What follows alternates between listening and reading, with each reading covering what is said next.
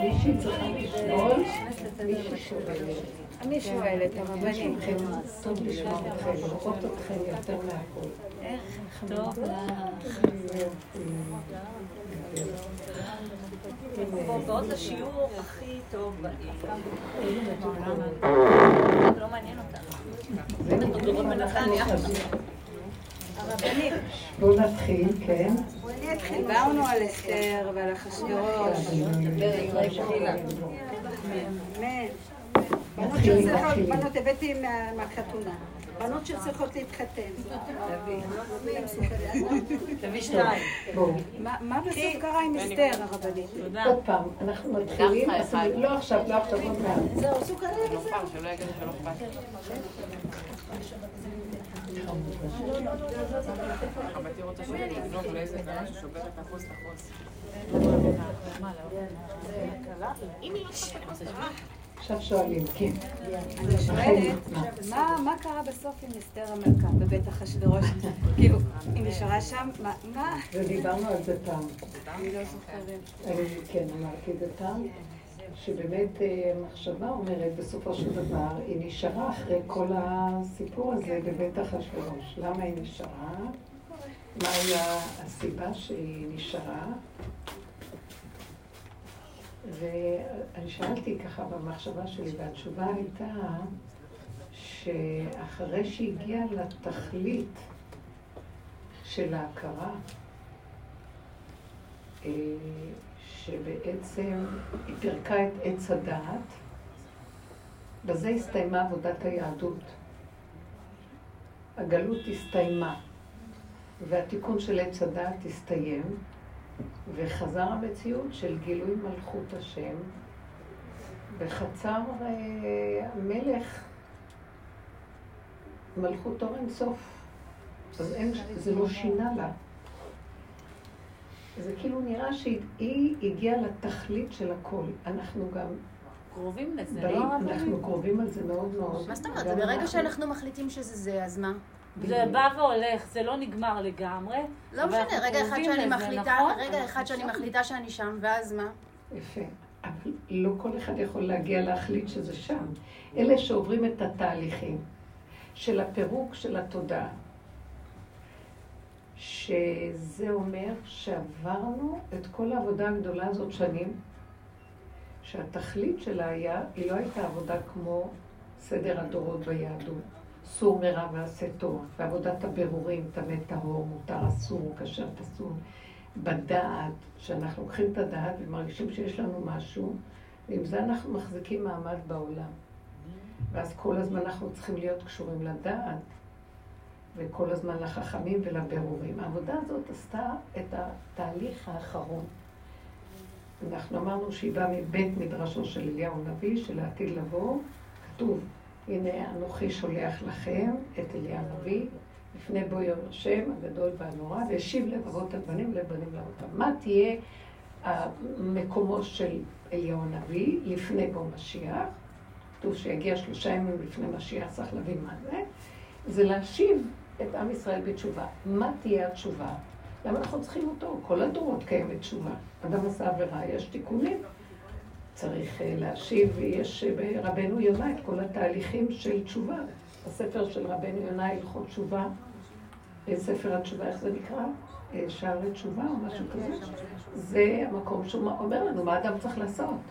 שיתחרט ושיקבל על עצמו ושבאותו מקום, באותה שעה, באותה מציאות, שאם הוא מגיע לכזה מקום, יקבל על עצמו על עולה אבא וכן הלאה, ויעמוד בניסיון של לא יקרה לו את הדבר שוב וכן הלאה, יהיה לו יגון, כל מיני דרגות שהוא צריך. אבל כאן המדובר שאליהו הנביא יבוא להשיב אותנו, ושבת עד השם אלוקיך, כמו שכתוב פרשת ניצבים וגם את פרשה קודמת, קודמת יותר בספר דברים. זאת אומרת שהבן אדם יעשה תשובה מוחצת, והתשובה המוחצת זה הדרך שאנחנו קראנו לה הדרך מבית מדרשו של אליהו הנביא, של רב אושר, שהוא דיבר על התשובה הזאת מטרתו הייתה להיכנס בחורים ובסדקים של המידות והטבעים, והשיבות האלה לבביך. לקחת את כל מה שאנחנו יודעים, וכשאנחנו נמצאים ברגע של התנסות, לא להגיב כפי שהתודעה מגיבה. הצטדקות, האשמה של השני, הצטדקות, הבעלה והשערה שמה אני אאבד אחיזה במדרגה של הצדקות, אלא להסתכל על עצמי נכוחה באמת, ולהגיד רגע רגע, נכון שהשני לא בסדר, אבל תלך אתה נראה מבוהל, כעסן, שונא, קנאי, תשים לב לעצמך, אל תצטדק, אל תסתתר מאחורי זה, כי זה כל הפסיכולוגיה של התכונה של עץ הדעת. כמו שאדם ראשון רק אכל מעץ הדעת, אז הוא הצדיק, כיסה את מציאותו, הצדיק את עצמו והאשים את אשתו. וזה זה הליבה של תוכנה שלהם. כל הזמן אנחנו הולכים מאוימים, וכל הזמן נשים להצטדק ולרצות ולשחק אותה. ואנחנו אפילו לא יודעים את זה, כי כבר התרגלנו, כמו שאתם רואים, שהחושך יחסי ארץ והשקר כל כך גדול, ואנשים לא חושבים שזה אמת, כל מה שקורה היום. כאילו, ברור, זה דיקטטורה וכן הלאה, וכל ה... וזה, זה, אתה רואה את הסכלות שיש בדבר, אין... אין הכרה, רגע, על מה מפגינים? בואו נראה מה העניין, סתם מלבים את האש וצועקים ומאמינים לעניין שלהם, והכל ככה. האדם מאמין לשקריו, מצדיק אותם וצועק, מוכן אפילו להתאבד על זה, מה לא? זה תודעת עץ הדעת, וכמובן שהתורה מבררת את זה, אבל כשמגיע איזה רגע של ניסיון, גם עם התורה, האדם, אם הוא לא באמת בדרגה של יראת השם אמיתית, אז הוא יצדיק את עצמו. הוא לא ירצה להודות באמת שלו. זה לא קל. כתוב, אפילו בתי דינים יכולים לטעות, כי אין לדיין רק מה שהן עברות, ואילו השם רואה ללבב. אז אנחנו מתבקשים בעבודה של אליהו הנביא לראות ללבב, מה שבני אדם לא נוהגים לראות. אנחנו תופסים את עצמנו בקולה ואומרים, רגע, רגע, ככה. תגיד את האמת של עצמך, מה אתה כועס על השני, ואתה מה? אתה בדיוק כמוהו, אתה יותר גרוע ממנו. מי שרוצה אמת הולך, עבודתו של אליהו הנביא היה לפרק את העצמות שלנו, את הצורה שלנו עד הסוף, ולהודות באמת, ולהגיד שקרן, חרד, חרדתי, פחדן, מת מפחד שלא יאהבו אותך, אתה מחפש להתלקק על העולם רק כדי שאין לך מילה טובה, אין לך עמוד שדרה, תרד על עצמך אליהו הנביא, תצעקו, תרדו, תראו מי אתם. ועשינו את זה עבודה מאוד ארוכה של שנים, יותר מעשור שנים שעבדנו פה, ברמה של ממש, שמים את הפנס בחורים ובסדקים, כמו עבודה של פסח, לראות את החמץ, את הגאווה ואת החרדש, ייאוש וגאווה, את אותו קו בשני הצדדים שלו. שהכל כאן מושתת על תדמית עצמית חיובית שנותנת לבן אדם מעמד לחיות, ואם לא רגע אחד הכל קורס והוא בייאוש, והוא בין שני הקווים האלה כל הזמן, בין ייאוש והעבדון לבין הגאווה, ומי יעמוד לידי כוחי ועוצם ידי, ואפילו עם התורה יכול לנפנף ולהגיד אבל אני ואני ואני והייחס ומה לא, כל המציאות של החיים. יבוא אליהו ולא ישיר שריד ופליט, האמת שלו היא כל כך חזקה, נביא אמת, והוא גם קנאי באמת שלו. ואנחנו נכנסנו למקום הזה, עד שהגענו למקום שמרוב שחפרנו פנימה, מה שקרה הוא הכרת הפגם, קראנו לה, תסתכל על הפגם של עצמך, השני הוא רק המראה והמקל, להראות לך את הפגם של עצמך. היום הרבה מדברים על זה כבר, זה נהיה טרנד. ואז ראינו, שככל שאנחנו מסתכלים על הפגמים שלנו, אנחנו מזמנים לעצמנו ניסיונות, וזה לא נגמר. ניסיון מוליד, ניסיון מוליד, ניסיון מוליד, ניסיון שאנחנו רואים כל היום את השלילה של עצמנו. וטבענו ביבן המצולה של תיבת נחשים והקרבים, פנדורה, שיוצאים, פתחנו את התיבה, את הסגורה, פתאום כל הזמן יוצאים לחשים. ואז הגענו למסקנה והכרה, ראיתי את זה מאוחר, ואז הגענו למסקנה, שעד פה זה מעוות לא יוכל לתקון, אי אפשר לתקן את הפגמים האלה, זה טבע, זה עץ הדעת, שהשם אמר, אל תאכל ממנו, כי ביום אוכלך ממנו מאוד תמות. אתה תמות, אתה תאבד את האמת הפשוטה והחיבור שלך לשכינה, וגם תמות פיזית, הגוף שלנו התקצר בשנים. לא היה חייב הגוף למות, אדם הראשון לא היה צריך למות, לפני החטא של עץ הדעת. אז הבן אדם מגיע לגבול והוא מתחיל להיכנע. והוא אומר, טוב, טוב, טוב, זה גדול עליי, זה גדול עליי. זה המלאק, אי אפשר לתקן את הדבר הזה. אי אפשר, עשינו הרבה עבודה של מחיית המלאק. מחייה הכוונה של לראות כמה דמיון אנחנו חיים, כמה הילולה של דמיון, וכמה שלא עבדנו ועבדנו ועבדנו, תקשיבו, זה מאוד מאוד קשה. רגע שפוגעים בי זה כואב לי. הגענו לאפיסת כוחות ותשישות, ובמקום הזה כבר אנחנו נזהרים לא להתגרות בעולם ולהישאר בצמצום מאוד גדול של עדיף לי לא לפתוח את הטבע שלי בפנים. נכון, היא גם התקטנה והיא גם התעייפה. זה כאילו אריה, הוא נוהם, זה נעימה של זקן, הוא לא יכול כבר כל כך לטרוף. אבל באיזשהו מקום הוא עוד קיים. האריה בספארי לא זז, כאילו מרדימים אותו, אותו דבר. מרדימים אותו, זהו. מרוב ששמנו את הפנס על הדמיון הזה שהוא... הדמיון הזה אין לו קיום. מאיפה הוא חי הדמיון? מהגוף שלי. אני נותן לו ממשות. הגוף שלי, התודעה של הצדת, מתגשמת דרך הגוף שלי ונהיית דרכי משהו. תפיל שגונב אותי וחושב שהוא מציאות וזה יונק אותי. תפיל שיונק אותנו ואנחנו אה, נותנים לו מזון. והעבודה שלנו, וזה מה שהשם נתן להסביר בפרשת זכור האחרונה, שהשם אומר לאדם הראשון בגן העדן, מכל עץ הגן יש לך הוראה וציווי, יכול תאכל. מעץ הדעת טוב ורע, אל תאכל. כי ביום אוכלך מדוד. זאת אומרת, למה הוא כן צריך שיהיה בגן העדן אם אין לו, בשביל מה צריך אותו? למה הורידו אותו? זה בשבירות קודמות יושב שם. התיקון שלו זה ההתעלמות ממנו. התיקון של כל שאר עצי הגן זה יכול תאכל, תשתמש. בגדר הנכון, תוכל תברך, תעשה, תשתמש, תרומות, מעשרות, לקט, שכחה, פאה, תעשה, חלה, תפריש, תעשה, ותשתמש. עץ הדעת שלא תעיז להשתמש בו, לאכול ממנו. כי ברגע שאתה פותח את התיבה הזאת, היא בולעת אותך, ואין לך סיכוי, ואתה לא יוצא מזה חי, והיא גונבת אותך, ואתה לא יכול לה.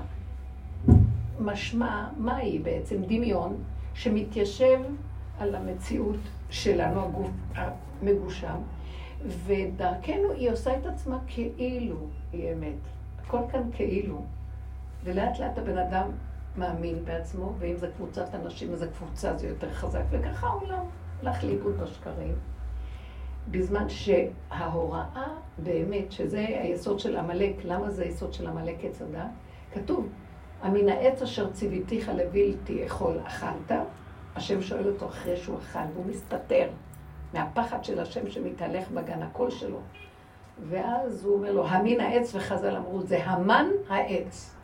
זה המן, זה חמישים המן. זה המן וזה העץ שתלו אותו בסוף על העץ שלו. שהוא בסוף יאכל את עצמו, רק אנחנו צריכים לזוז הצידה. מה זה לזוז? לא לתת לו ממשות. לא להתרגש. לא, ההתרגשות זה ההתגרשות מגן העדן, התרחבות, כי זה, הדמיון מתרחב, אדם חושב משהו, יש איזו נקודה של אמת בזה, איזו נקודה, מתרחב, מתרחב, מתרחב, הלך ליבוד בדמיונות שלו. ואז הדמיונות נהיות מציאות, כאילו, אדם פחד שיש לו חש שלו משהו בגוף, חס וחלילה, מרוב פחד, מרוב פחד, את אשר יגור כחש שלום, שלא יבוא על אף אחד, צונאי ישראל רק. אז המקום הזה, אז הוא אמר לו, אתם תתעלמו, ההתעלמות שלכם מזה, זה תיקונו של הדבר, הוא מתנדף. ואיננו. זה תיקונו. כמו שאומרים, ביטולה הוא קיומה. זה מתבטל מאליו בעצם זה שאתם לא נותנים לו ממשות שכלית, רגשית חוקרים, רגשית מתרגשים, ופעולתית לא מתרבים בפעולות. נקודתי, קטן, וזהו, תחזרו ליסוד האמת. וזה מחיית המלאק גופה, אבל תדעו לכם, אנחנו בעולם שכבר הכל זה המלאק. עכשיו יש ברור מאוד גדול של המלאק. הכל צף.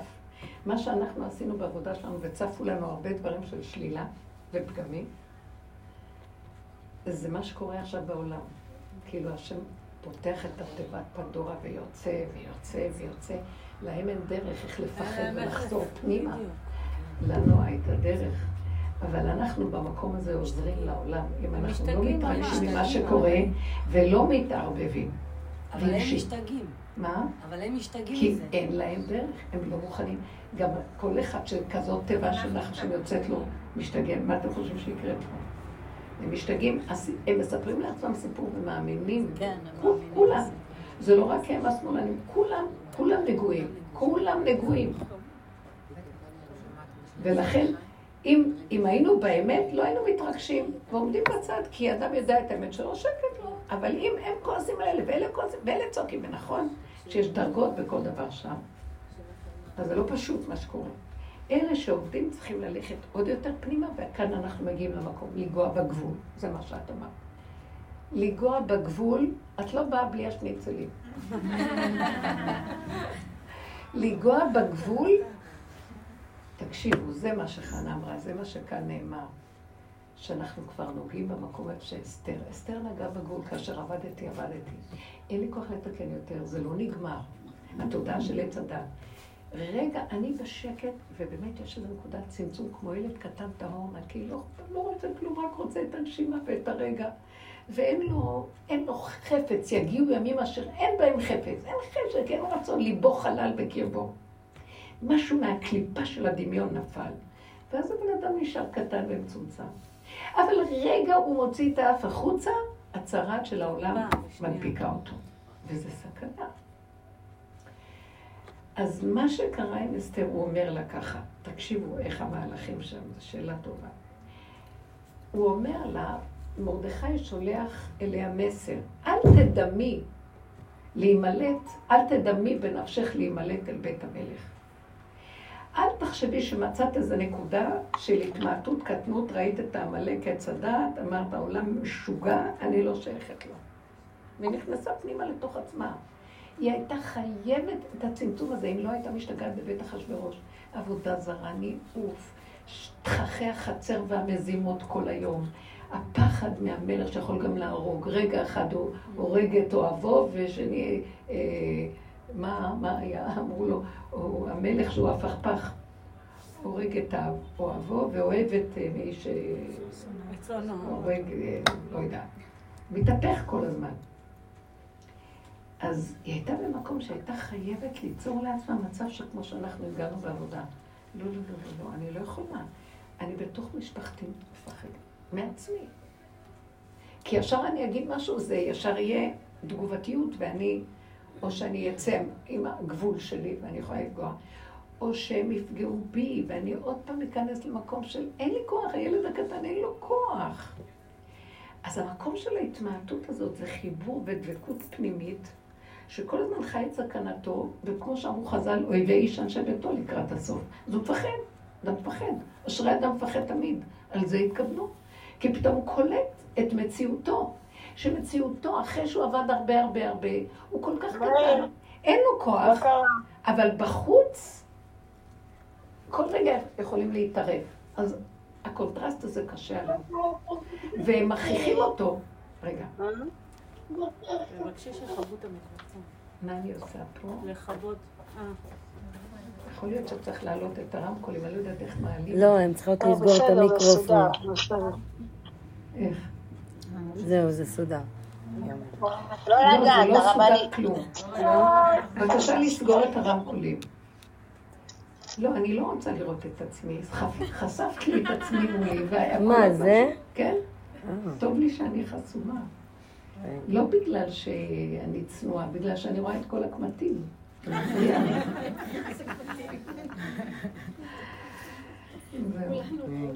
אז רגע, בסדר. בקיצור, מה שהוא אומר לה, אל תדמי בנפשך, אל תחשבי שאת יכולה להימלט.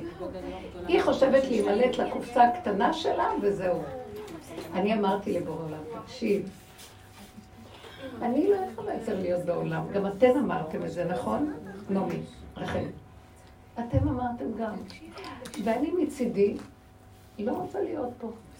אין לי חפץ להיות פה, אני לא בייאוש, אני מתה על השם, מתה על העולם, אוהבת לחיות הכל. אבל בתנאים האלה,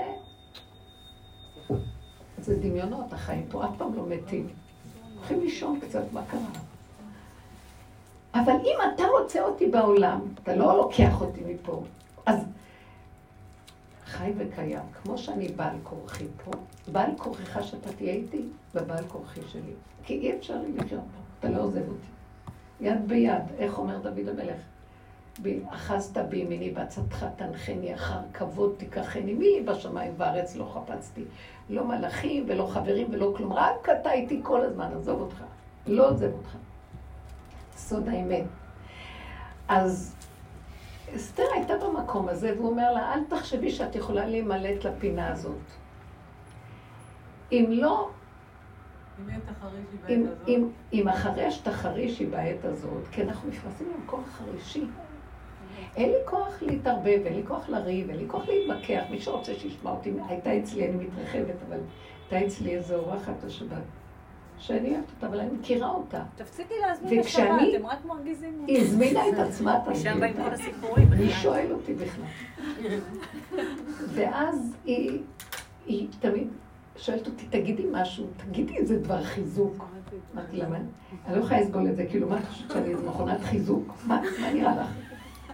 כי מה גם שאני יודעת שברגע שאני מתחילה להגיד, אז היא למדנית, צדקנית, והיא יודעת, והיא תגיד, לא, אבל המפרש הזה אומר ככה, וזה אומר ככה, זה לא מה שאת אומרת ככה, אבל זה... והיא מתבלבלת, והיא מכניסה דברים, והיא לא מדייקת עם המקום שלה, של העבודה, למרות שהיא מחפשת כל הזמן את האמת. ואז שהיא שאלה אותי, לא רציתי לה, בסוף אמרתי לה איזה, זרקתי לה איזה משהו שכתבתי בנו, ואמרתי לה, לא, רגע, רגע, רגע, ואז היא התחילה להקשור. אבל זה אומר ככה, וזה לא אומר ככה, וזה פירוש ככה, וזה סותר את זה, וזה... ואז אני הסתכלתי אליה ואמרתי לה, תקשיבי לי! כך אמרתי לה, רחלי, שמעת אותי? אמרתי לה, תקשיבי לי. אני שמעתי את זה. מה שאמרתי לך, אין עוררין על מה שאמרתי, שמעת. אם זה יצא ממני, זאת האמת לאמיתה, נקודה. לא לחלוק, ולא להביא לי מפרשים, ולא להביא שום דבר שחולק על מה שאמרתי, שמעת? אם לא, אל תשאלי אותי. כי אני בגבול שלי, ואם יצא ממני הדבר הזה, זה מה יצא. ואני מחבקת את זה ואוהבת את זה, אין לי ספק על זה. אני לא מכריחה אותך, אבל את ביקשת ממני, זה מה יש. ואני לא ארצה לך את המוח שיוצא לכיווני עץ הדעת עם כל ההבנות והאפשרויות. אין לי אפשרות. זה מה שיש לי. וזו האמת לאמיתה. אז היא אומרת לי, מה, אין עוד אפשרות לאמת? אמרתי לה, תראי. יש אמת ויש אמת לאמיתה.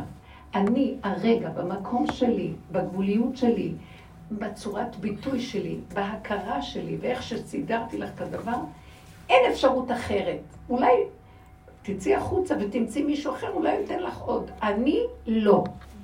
את מבינה איפה נקודת האמת לאמיתה? זה איפה שאת, הרגע הזה, במקום הזה, עם הכלי הזה, עם הנקודה הזאת, יכול להיות שעוד חמש דקות זה ישתנה. אבל כרגע זה זה. ואין עוררין על זה. זה לא היה, תגידי, זה נראה כמו איזה עריץ, אה? ואמרתי לה, זה, הסתכלה עליה, ואחר כך היא אמרה לי, אבל ניכרים דברי אמת. היא נרגעה. אמרתי לה, זה לא בא לי מתוך זה שאני אכריח אותך לחשוב כמוני, אבל את צריכה לדעת ללמוד שאם את שומעת מישהו, תהי סבילה למה שהוא אמר, נקודה. לא להקשות, אין דורשים אחר הדרשן, לא שואלים שאלות. לא כלום, כלום, כלום, כלום. מספיק עם הדמוקרטיה שכל אחד יכול להגיד כל מה שהוא רוצה, ולמה לא וכן ולא. יש מקום שאפשר לעשות את זה, זה צדה גבוהה, בלבול הכי גדול שיש בעולם. ויש רגע שאדם אומר משהו, הוא אמר משהו. יושבים בבית מדרש, והם דנים בעת צדה, זה אומר בחוב, זה אומר בחוב, זה אפשרי. בנקודה של הגבוליות, שמתם לב מה אני אומרת, איפה נקודת האמת האונליין מבשרי יוצאת? זה לא יוצא לי מהמוח. הנשמה יוצאת לי עד שזה יוצא לי, ואת בסוף בא לך לשחק איתי, את באה מרובד ההבנה, ואני אין לי הבנה, אין לי כלום, אני באה מהגבוליות האוטיסטית שלי, וזה יסוד האמונה הפשוטה, לא שואלים למה, כי ככה, כתב כל הכתרים נקודה. כן, הרבנית. כן, זה איפה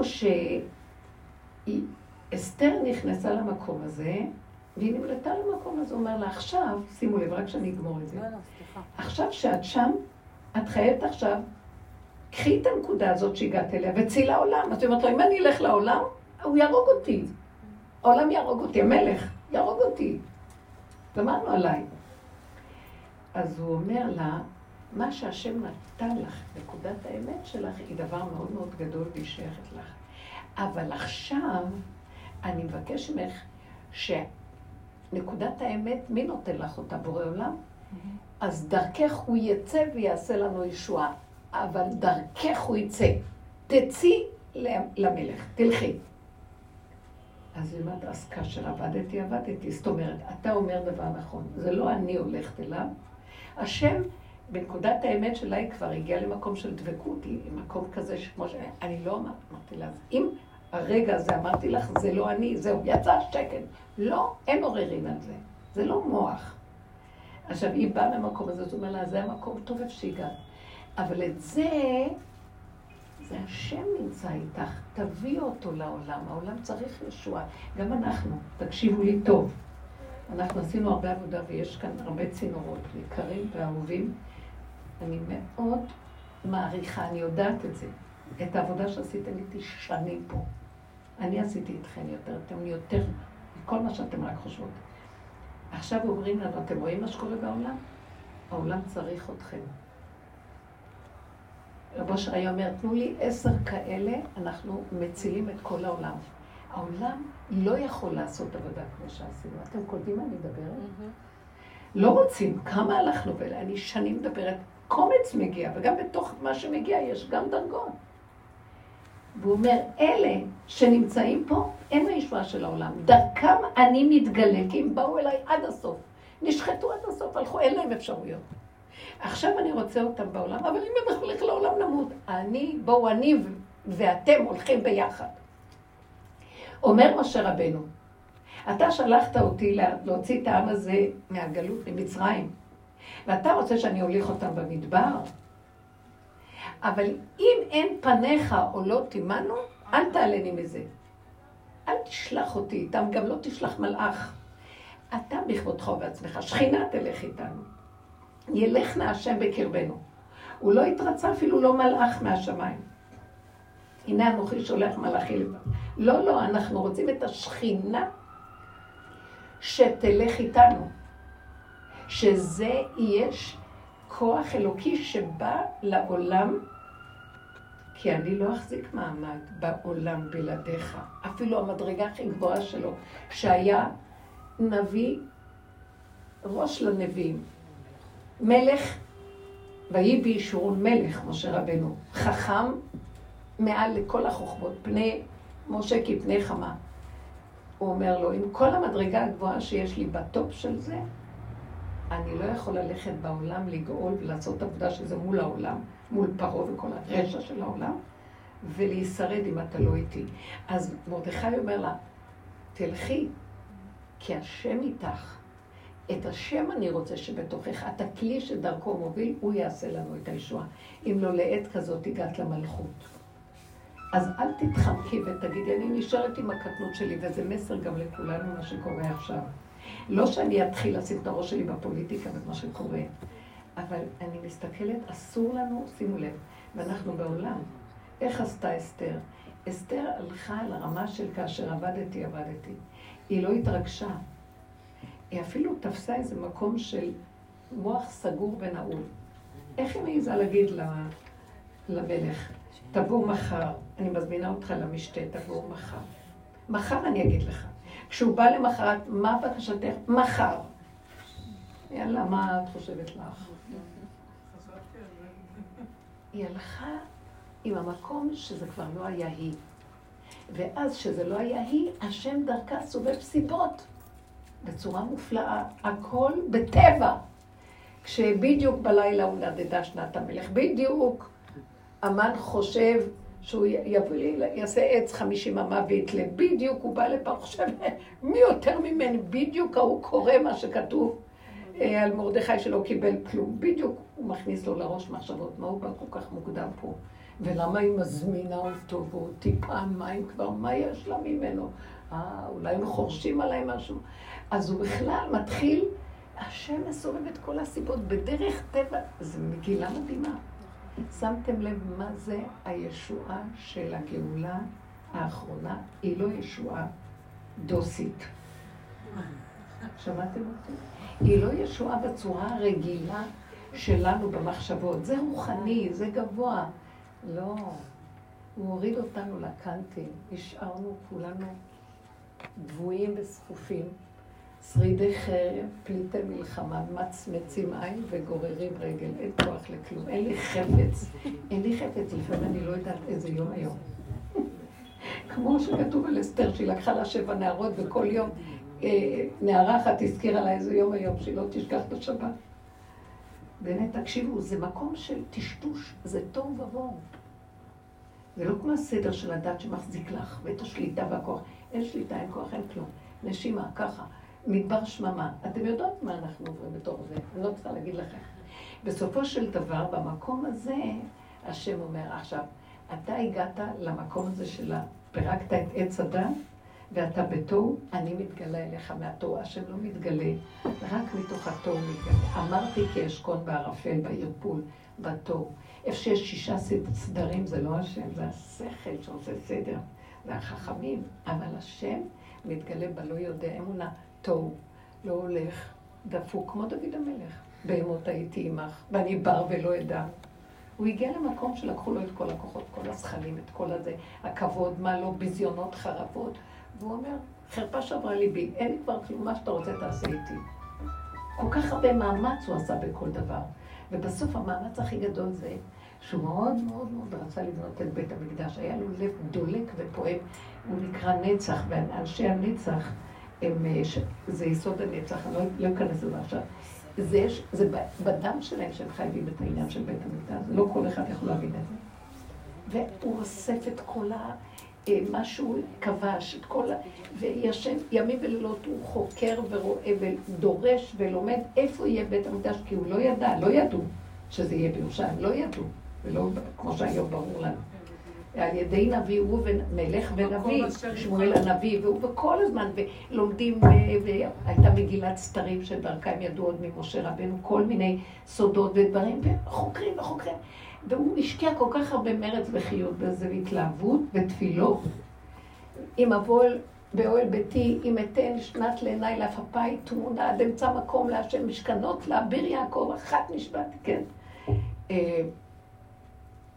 בסוף, השם אומר לו, על ידי נתן הנביא, לא אתה תבנה את הבית של השם.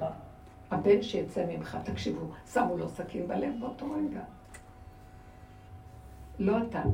כל הזמן הוא ליבד אותו הכנעה, הכנעה על הכנעה על הכנעה, לא שלך כלומר, לא שלך.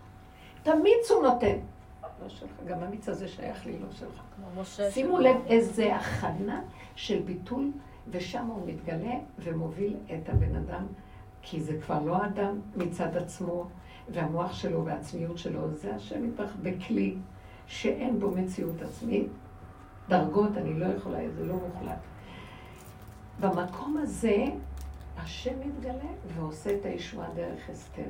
זה היה רק גילוי השם, ולא בצורה שאנחנו חושבים רוחני, כי הרוחניות שייך לעץ הדת, כי יש גבוה, ויש גבוה, תקשיבו. משה רבנו אומר בפרשה הקודמת, הראני נא את כבודך, רוצה לשם, תראה לי, אני רוצה לראות דרגה גבוהה שלך. ומשה היה בדרגה הכי גבוהה שיכול להיות. הוא אומר, עוד דרגה, תראה לי, אני רוצה לראות את הפנים שלך. הוא אומר, פניי לא יראו, רק אחורה יראו. מה הוא רצה להגיד לו בזה? אתה רוצה לראות אותי, אתה הברדעת הכי גדול בעולם. משה רבנו הוא יסוד הדת בישראל. והוא עומד, והשם נותן לו נבואה בעמידה. הוא מקשיב, מתוך השכל, תבינו את הדבר הזה, את הדרגה. ואז הוא אומר לו, עוד קצת תיתן לי ואני אראה אותך בדעת שלי, אני אראה. זו דעת הכי גבוהה. אז הוא אומר לו, לא, לא, לא. אחורה יראו, והשם שם לי מחשבה. אם אתה רוצה לראות את פניי, רק מאחוריי. לך עד הסוף אחורה. אתה מבקש לראות אותי דרך הדעת, אבל את הפנים שלי רואים דרך האמונה, שלא מבינים ולא יודעים, ואין שכל, ואין קושיות, ואין שאלות, ואין כוח להזדעזע, ואין שום דבר, ככה וזהו. אבל לא, אז אתה צריך עכשיו לעשות, תלך לאחוריך, הכוונה תיכנס לבשר שלך, למציאות שלא הדעת שלך, בקצה השני, למידות, עד שאתה נרכב בתוך המידות שלך, ושמה באדמת בשרך. תיכנס, זה הוא הבין את המעלה של ארץ ישראל. מה זה המעלה של להיכנס לארץ ישראל? ארץ ישראל נכנסים בלי שכל, בלי טעם, בלי ריח, בלי כוח, בכלום, כי זה הארץ של השם, והוא שם את היהודי בארץ שלו, השם, והוא אומר לו, אני כל כך אוהב אותך, נתתי לך את ביתי לאישה. בארץ הזאת זה חוק אחר. זה לעתיד לבוא, זה ארץ ישראל. אנחנו עכשיו חזרנו אחרי כל הגלויות, ואל תחשבו שאנחנו בארץ ישראל. זה תודעה, זה תודעה חדשה בארץ ישראל. מה התודעה החדשה? אין מוח של תודעה. יש אמונה פשוטה, ככה וזהו. לא מקשים, לא שואלים, לא יודעים, לא מבינים. כלי ריק שקולט שיש סיבה שמובילה ממסובב הסיבות, והוא נכנע לה. כי הוא יודע שזאת אמת לאמיתה. הוא לא מתנגד לה, אין לו את הכוח של השד הזה שמתנגד ומתמרד ונלחם ואנטי, ויש לו אפשרויות. לא, הוא כל כך נשאר מדולדל, נשאר לו נשימה, מה שרוצה שיעשה לי עם הנשימה. ויש לו שמח, עכשיו זה כמו ילד קטן, תינוק, שיש לו שמחה באשר הוא, רק שיתנו לו את מה שהוא צריך. והוא נותנים לו מה שצריך, הוא לא צריך יותר מה שצריך כאן ועכשיו הרגע. אמונה פשוטה, נקייה, תמימה. אז הוא אומר לו, מזה תראה את פניי. הפנימיות של השם נמצאת ביסוד האמונה. ואתם קוראים, אני אומרת, נכון שאני לא מדברת על אמונה בשיעורים האלה? אני לא אהבתי להשתמש במילה הזאת, כי בספריית הערכים של עץ הדת יש גם יסוד האמונה, ויש ספרייה, מדף של ספרי אמונה. זה הכל במוח החקייני שחושב שיש לו אמונה. אמונה מתחילה איפה שאין שכל בכלל, ולא יודעים ולא מבינים, והכל הולך נגד והפוך ואת לא נשברת. את יכולה? כי מה אכפת לך? מה זה קשור אלייך פה כלום? זה רק אדם שחפרו לו את העצמות, והוא נשאר מדולדל והכל, הוא אומר, יאללה, לא רוצה לדעת, לא רוצה לדעת. שימו לב מה קורה במדינה עכשיו, כולם ברי דעת, כל אחד יש לו עצות, כל אחד יש לו ידיעה, כל אחד צודק ששם שם. גיהנום עלי אדמות. הפך האמונה. זה דמיון הדמוקרטיה כביכול. דמוקרטיה זה לשון העם, בלטינית דמוקרט, זה, זה שלטון העם. מה זה העם? אתם, מה שתיארתי לכם שהבן אדם אין לו מעצמו כלום, אין לו כבוד, אין לו שכל, אין לו ידע, אין לו גדלות, אין לו חשיבות, לא יושב במזרח, מתה לו כל החשיבות, כלום. חי ונושב, והוא שמח כמו ילד קטן טוב. זה העם של השם, ואני אמרתי, ואני אמרתי באלוקים, אתם בני עליון כולכם. זאת אומרת, אתה מצד האגו שלך וה, והעצמיות הדמיונית שלך, שאתה מציאות, לא קיים שם כבר. אז כזה עם רציתי לי, שהם ישרתו אותי. ואני אמר, אתם ממלכת כהנים וגוי קדוש, ועכשיו שזה לא המציאות הזאת, אז הכל זה כאילו, כאילו שלטון העם, כאילו שלטון העם זה שלטון שנכנע למלכות שמיים. ואז מלכות בן דוד יכולה להיכנס דרך זה שהוא נכנע לה הכל. מלך שנכנע, לא רק העם. המלך הוא ליבו של העם, הוא העיקר של העם. אין לו מצד עצמו. הוא אוטיסט הכי גדול. הוא מודה. כלומר, למה העם מוכן לשרת ולרצות מלך? צריך לעלות לו ביסים, להתרק, בנות ייקחו לרק אחות ואת הפחות ואת הבנים ייקחו לזה, וכולם ישרתו אותו. למה צריכים לשרת את זה? כי הוא ליבו של העם, והוא כלי ריק שדרכו יורד האור האלוקי הכי חזק, וכולם מקבלים ישועה דרך מלך שכזה. אז הם מוכנים לעשות הכל בשביל לא רק תוריד לנו את האור האלוקי. גם כשהם שרתים אותו במצב הזה, זה לא מאמצה, מאמץ ולא עמל ומאמסה על העם, כי הכל הוא מוריד שפע אלוקי לעולם. זה נקרא מלך אמיתי, זה מלכות בית דוד. אבל uh, עכשיו תסתכלו מה זה שאומרים דמוקרטיה, זה שטויות. דמוקרטיה זה שהמלך אומר מילה, אז כולם יודעים, זה השם אומר. שקט. מה? אין עוררים. כמו שאמרתי לכם על מה שאני אמרתי, אוטיסט, שאספרגר לא יודע להסתדר בכלום, אמרתי זהו, אף אחד לא יגיד לי מה לעשות, כי אין לי אפשרות אחרת. ומי שמסתכל רגע באותו אדם הזה, ואם הוא לא בעל גאווה, ואומר, מה הולך פה? הוא אומר, מעניין, נכון. סיפרתי לכם על זאת שישבה באוטובוס וישב לידה איזה אוטיסט, והייתה צריכה לרדת בתחנה. ואומרת לו, אפשר לקום בבקשה? הוא אומר, אני לא יכול לקום. אני לא קם. למה? כי התיישבתי. אז אני לא יכול כבר לקום. לא עזר שום דבר שהנהג של האוטובוס, כל האנשים קמו משכנעים אותו. לא, לא, לא, לא. לא, אני אמרתי לכם שאני לא יכולה. באמת, צריכה לדחוף אותו, וזהו. זוז מכאן. תפס עליו. לא, לא. השם שלח אותו כדי שהייתי, זה מישהי מהשיעורים שהיא באה, אמרת לי, פשוט ראיתי שהשם שלח אותו כדי שאני אראה מה זה כבוד לגבול. הוא מכבד את הגבול שלו. סליחה, זה לא מתאים לי מה שאת רוצה. אז כאילו נראה אפשר ככה לחיות בעולם? זה לא משנה. זה רגע. היא פשוט הייתה צריכה לעקוף, לטפס על כיסא אחר, להושיט אולי יד ולעבור ולצאת, והוא בשלו. כאלה היינו צריכים להיות עם האמת, אתם מבינים? אנחנו פשרנים, לפשרנים. לא אבל ואולי וחבל ולא נעים, וזה יזיק לזה ובואו, כל אחד מדהימן אותו. אם היינו הולכים כל אחד עם האמת שלו, היה כאן אחדות, שלום, וכל אחד היה מכבד את הגבול של השני, ופסקו המלחמות. נחזור למדרגת אדם הראשון. ואז היה על הכלי הזה יורד אור אלוקי, שלא היה נשאר אוטיזם. האוטיזם זה רק כלי בשביל לאפשר שירד על זה אור אמיתי. ואנחנו בפסאודו אורות, אנחנו בדמיונות. עכשיו אנחנו מגיעים לגבוליות הזאת, אתם יודעים? והאור הזה כבר מתחיל לרדת, כמו שחנה אמרה. וזה תלוי בזה שאני לא אתן למוח שלי לבלבל אותי. אז יצא לי כזה דיבור מולה, שאני לא רגילה לעשות את זה. כי פתאום אמרתי, אני לא מוכנה יותר, אני אומרת את מה, ש... מה שאני מרגישה ברגע הזה, והנקודה הזאת, יותר לא אכפת לי כלום. והיא קיבלה את זה. זה מקום ש... זה נקודה של רגע. זה לא היה מתוך הריצות, זה היה מתוך גבוליות אמיתית. והיה איזו נקודה של מצוקה שהיא ניסתה למשוך אותי למרחבים שלה, והגבוליות הזאת שלי לא יכולה להיסחף לשם, סליחה. רק לא זה.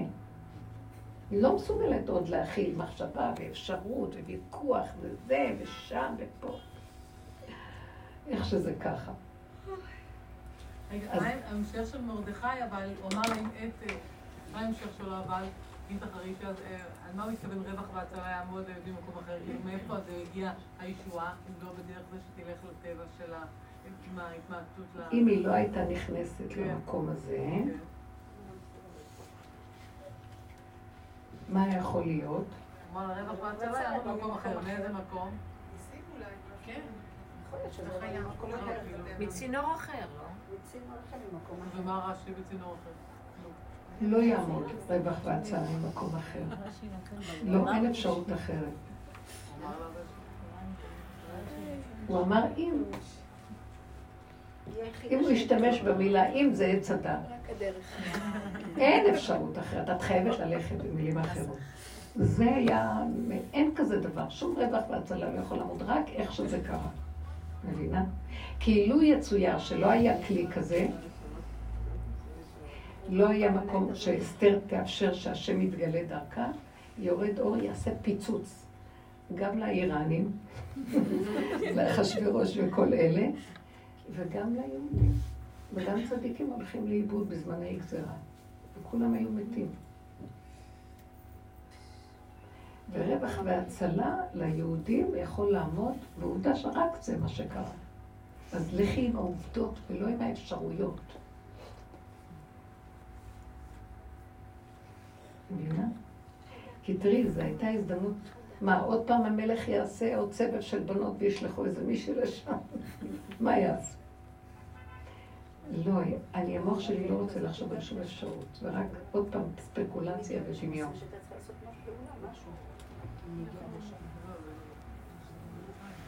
הרבנית. היא הלכה עם הגבוליות, אין אפשרות אחרת, רק עם הגבוליות. אז מרדכי ענה לה בעניין הגבוליות? היא אמרה לו, לך, כנוס את כל היהודים, וצאו עליי. איך? ואז היא ענתה לו גם. היא אומרת, אין אפשרות אחרת רק זה, אז היא ענתה לו, לך תצום. אז היא אמרה לו, אתם רוצים להיכנס ביסוד איפה שאני נמצאת, שזה אני בצמצום הכי גדול שיש, תעזרו לי מצדכם גם להיכנס למקום הזה. צום וצמצום זה אותו שורש. תיכנסו פנימה ותתאמצו לעזור מהמקום שלכם, שלפחות לא תשבו לכם בהתרחבות כמו שעכשיו אתם נמצאים, שהכל אפשרי. כן, תיכנסו במקום הזה של הצמצום.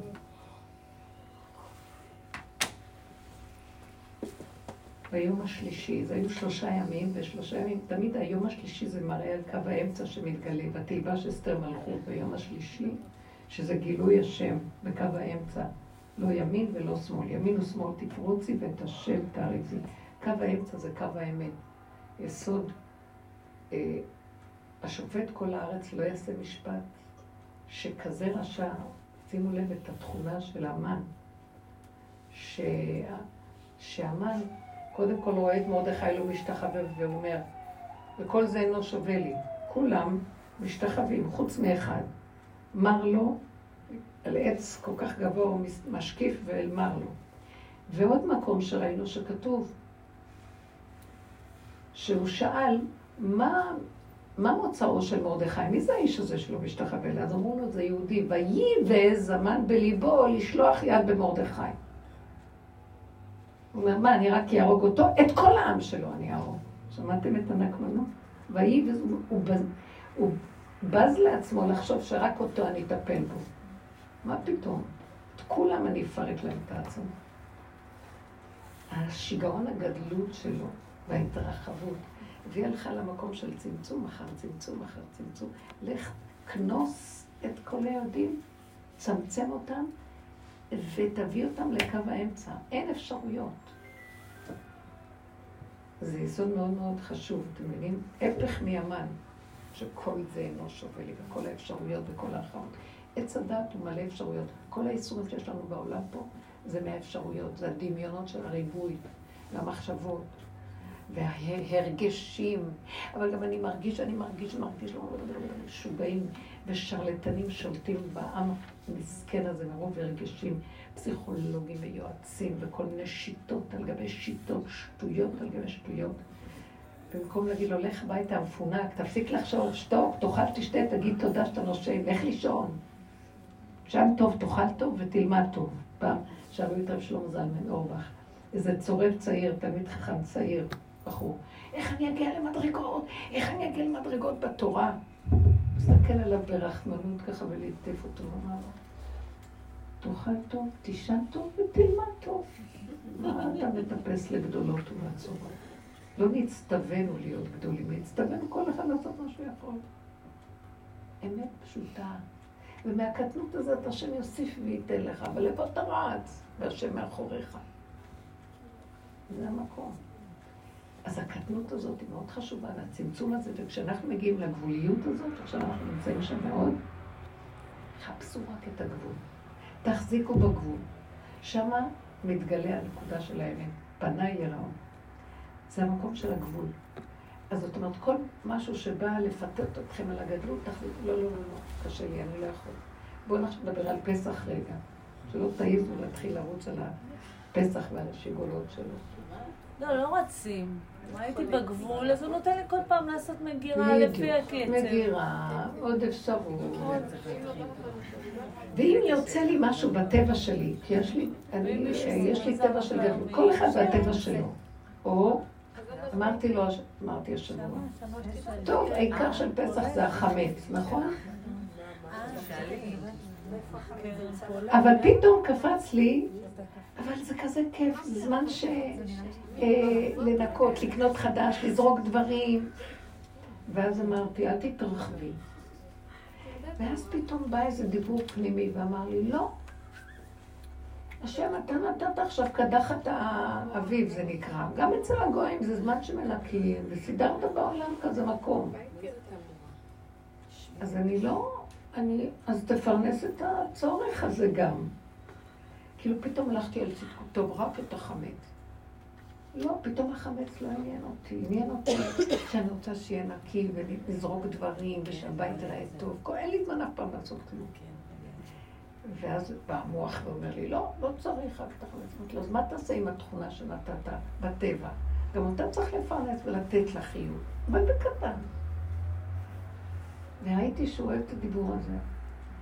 אמרתי גם בעוד איזה דוגמה, שהיה לי איזה כל אחד והתכונה שלו, ראיתי איזו תכונה שיוצאת לי, והיא נראית כאילו המוח בא ודן אותי, זה לא טוב, התכונה הזאת שיוצאת לא טוב.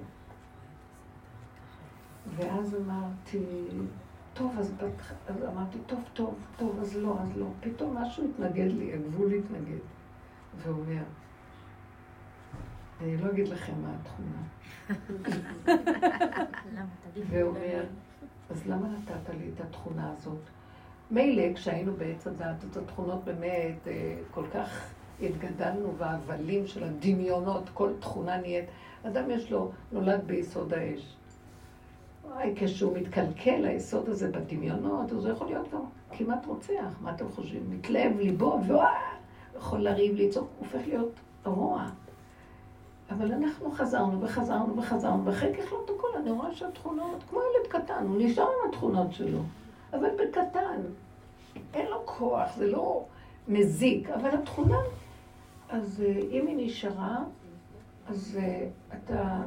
כי המוח התחיל לדון אותי, אז ככה זה צריך להיות. כן? בראת ה... אחד יש לו רצון לרגע לשלוט. נשארנו קטנים קטנים, אבל יש לו תכונה של אריה, נניח, ראש גדול. נהיה, הכל נהיה קטן, אבל יש רגע שהוא... יש לו איזה רגע. אז בא מוח ודן, מה אתה מריב? זה רק רגע. הרגע הזה אתה צריך פרנס את התכונה, כי הולדת את הילד הקטן ככה. הוא אוהב את זה, כי זה אמת. אתם מבינים מה אני אומרת? זה לא על מה אנחנו דנים, על מה התורה כל הזמן מחזיקה אותנו ולא תטור. אחרי לבבכם, אחרי עיניכם, שאתם זונים לכם. אתם מתרחבים, עצותות, עם הדמיונות שלו, מרחיב אתכם, מביא אתכם לחטוב ולהחטיא את המטרה. אתם עושים שטויות, אתם תזהרו, הנה גדר, גבול, מידה, סייג, כל הזמן. ועכשיו שהגענו לגבולות, והגבול כל כך חזק, יוצא איזה נקודה. המוח, אם הוא יסתכל על זה, אני אומרת לו, לך הצידה, תפסיק לקטרג, תפסיק לדון ולשפוט אותי. זה איך שאני. וזה של השם, והוא ייכנס ויתן לי קצת קטן בתוך זה. ואני מבינה למה הוא אומר לי את זה, כי הוא רוצה שאנחנו, אנחנו בעולם, שיש הרבה, בוא נגיד, תכונה של גנבה, יש הרבה גנבים בעולם. וכשאני נשארת עם נקודה, נניח הגנבה הקטנה, שזה לא גנבה, אז זה יכול להיות איזה, לרגע משהו שיתרחב. אז למה הוא משאיר לי את הנקודה? כדי שנלמד זכות על כל אלה שבעולם שנמצאים. אבל אי אפשר לחיות כאן רגע בלי לגנוב, כי אתה סידרת שואלים גם כן כאן מה. אתה סידרת בעולם שיש את המצב הזה, ללמד זכות על העולם, כי עץ הדעת, הוא לא יפסיק לדון אותנו ולקטרק ולאחרים לנו את החיים. כל הזמן הוא רשע שמקטרק וגומר לנו את החיים. לא רוצים יותר אותך. כבר עשינו תשובה וחשבון נפש והכל נגמר גם הדבר הזה. הגבול, גם התשובה נגמרה. עד שמגיעים לגבול שגם התשובה נגמרה, שם מגיע המקום של התודעה החדשה. כאילו ככה זה, ככה אמונה, כי ככה, וזה לא מזיק. מתגלה השם ובשל מולך דרכנו דרך התכונות שהוא נתן לנו, שכבר לא קוראים להם פגמים. תכונות. אתם קולטות מהם פגמים? כן. הרבנית, בוא ננתח תכונה. תכונה שמפריעה לי ואני לא מצליחה לאבד אותה. יש לי תכונה של חזירות. אני אוהבת לאכול. ועכשיו אם זה בגבול שלי, זה מפריע לי, אבל אני לא יודעת איך לפרק אותה. עכשיו. אני עכשיו רוצה לישון אותה. בעץ הדת את קוראת לזה חזירות. מה זה חזירות? בעץ הדת את קוראת לזה שומן. לא, עץ הדת את קוראת לזה חזירות. אוקיי. כי מה החזיר עושה? בלשון לחזור. לחזור לאכול. שהוא משחק אותה. יש לו, לחזיר יש שתי סימני טהרה. מה? שוסע... לא, מפריס פרסה ולא מעלה גרה. אז הוא פושט את הטלפיים שלו קדימה ומראה, תראו אותי, אני... אבל הוא לא מראה את אורבו וקרבו, שהוא לא מעלה גרה.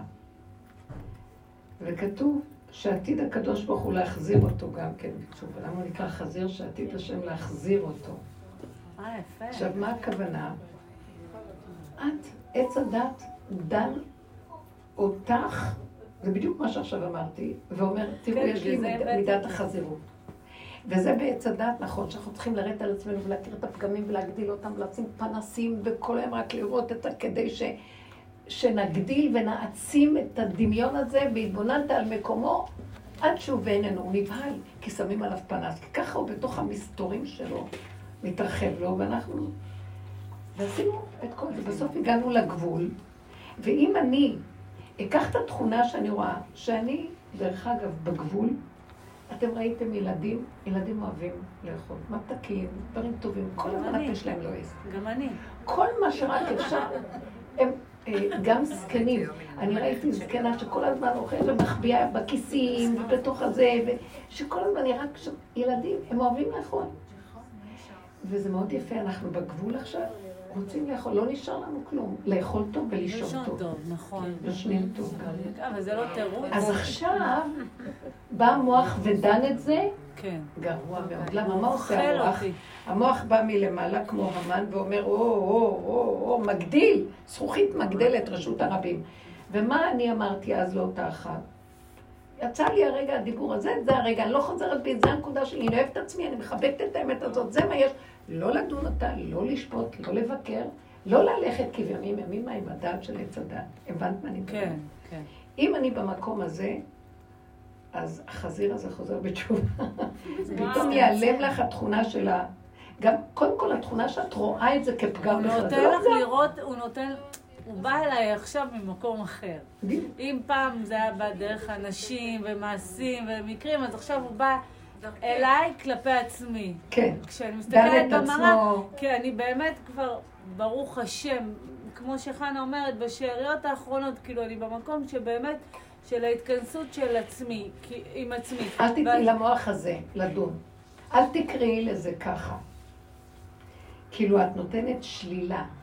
את צובעת את זה בשלילה, אנחנו במקום של גבול, אין חיובי, אין שלילי, יש ככה, ככה אכלתי.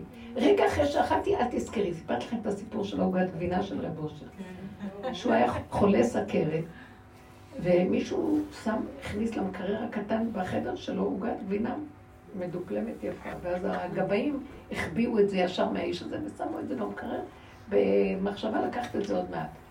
אחרי שככה הוא הלך, רב אושר השאר, עד על המקרר, פתח אותה והוציא את כל העוגה. והתחיל לחתוך לו. אז הם מנסים להגיד לו, רב אשר, זה מלא סוכר, זה מזיק לך, זה לא טוב לך. ואז הוא עושה להם כמו ילד קטן, זוזו, מה, אתם מתערבים לי בעניינים שלי? לוקח חתיכת עוגה ואוכל. והם לא יודעים מה לעשות לו. אחרי זה אומר, היה טעים, אה, טעים, טעים. או עוד חתיכה. ככה איזה שלוש חתיכות גדולות מחסל מול העיניים שלהם, והם חסרי אונים. בסוף הוא אומר, די. הם הכניסו את, הש... את השאר, ואז הם אומרים לו, נו, היה לך כדאי שאכלת, עכשיו תראה מה יקרה לך עם הסוכר. אז הוא הסתכל עליהם ואמר, אני אכלתי? תוכיחו לי שאכלתי.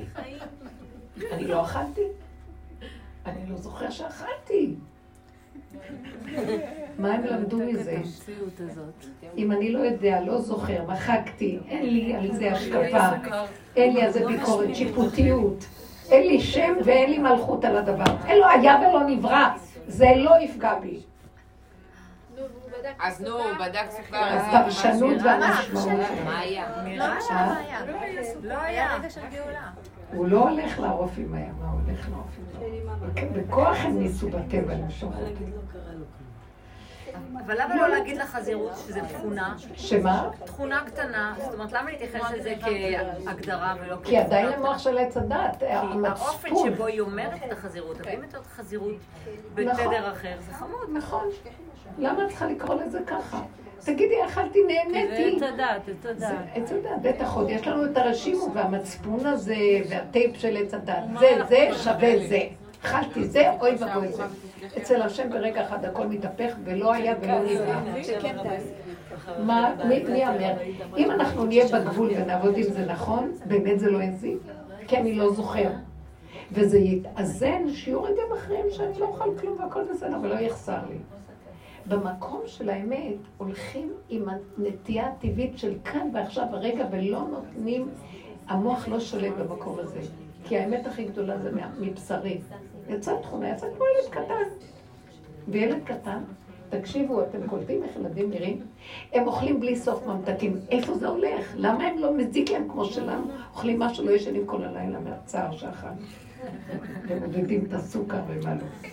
אתם מבינים, ילדים אוכלים ממתקים ברמות. יש בסוף משפיע, לא משפיע, אבל יש משהו שביחס למה שהם אוכלים היו צריכים בכלל לא להיות חשוב. אין להם את התודעה שמרחיבה ונותנת משהו. כן, אבל מה לעשות שיש לנו אותה? כמה שאנחנו עובדים וזה יצטמצם. לסגור. לסגור, לפעול. אתם ראיתם שהעבודה שעשינו בעלת רטנו זה באמת עוזר לנו. היום זה לא מה שהיה. אחד על אחד, וגם שם צריך לסגור. היום זה עוזר מאוד, שאני אומרת, לא, הפחד מהכאבים שזה עושה לי לא שווה לי את החיים, כי אני כל כך גבולית, לא יכולה להכיל טיפת כאב. נכון. אני, אני פשוט מדברת על הימים האלה של כל פורים וזה, או בכלל אחרי. זה היה טלטלה, כאילו לא היה אפילו, כמו שאמרת, לא היה במה להתחבר. ואז אמרתי, רגע, אני צריכה להתחבר לאנשהו? אין לי להתחבר, אולי זה מה שהוא רוצה ממני, שאין לי בכלל למה להתחבר. אין, עד זה לא ידע. ממש. עד זה לא ידע בין מה המשמעות של זה, בין המשמעות של זה. אין את צדעתו, אין את צדעתך, אין משמעות. מתנדף הכל. אז צריך לחיות את זה. עכשיו יבוא המצפון וישגע, אל תיתו למצפון. הוא האויב והשונא הכי גדול של התהליך האחרון. הוא טוב ביהדות כל הזמן, כי הוא המצפון הוא כמו היצר הטוב. פה אסור לנו להשתמש בו. ככה וזהו. סוד האמונה, הביטול, ההכנעה, הגבוליות. השם, אתה ידעת שבטי וקומי, בנת לרעים מרחוק, אורחי ורבעי זרעת וכל דרכה הסכנת. הן השם ידעת הכל. זהו. אני לא יכול. תהיה איתי, אל תעזוב אותי. זה הדבקות בשם. הגבוליות מביאה שאין לך אפשרויות רק לדבר איתו. רגע, רגע, אם לא, אין לך חיים. זה מוחשי. זה לא עוד אפשרות, והשם הוא רוחני כזה ולא נתפס. זה גבולי. זה בגבול אתה חייב להיות איתי. סכנה אם לא, אין לי קיום. זה המקום שמגלים אותו בסכנה הזאת שאדם חי. איזה, הוא חי קרוב לנשימה, רגע לוקחים לו את הנשימה, כי בין נשימה לנשימה אין נשימה. ואדם חי את הסכנה שלו, תולרת על בלימה. האדם הזה נדבק בהשם, הוא יודע שרק השם חיה אותו. הפסיק לבלבל את המוח לעצמו. אכל, שתה, בא, הלך, יצא, והוא לא בידיים של עצמו. ככה הוא רוצה שנגיע. זאת אמונה חושית מהבשר, זאת עבודה, ואל תתבלבלו מה שעשיתם היה עבודה מדהימה של הכנה, שאין הכנת כל ההכנות. ועכשיו זה מגיע לגבול, לא לשאול שאלות, לא להקשות, לא לשפוט, לא לדון, לא לתת למוח להציב אותנו, ולא מצפון ולא כלום. גולם לא יודע ככה, וזה השם תרחם עליי.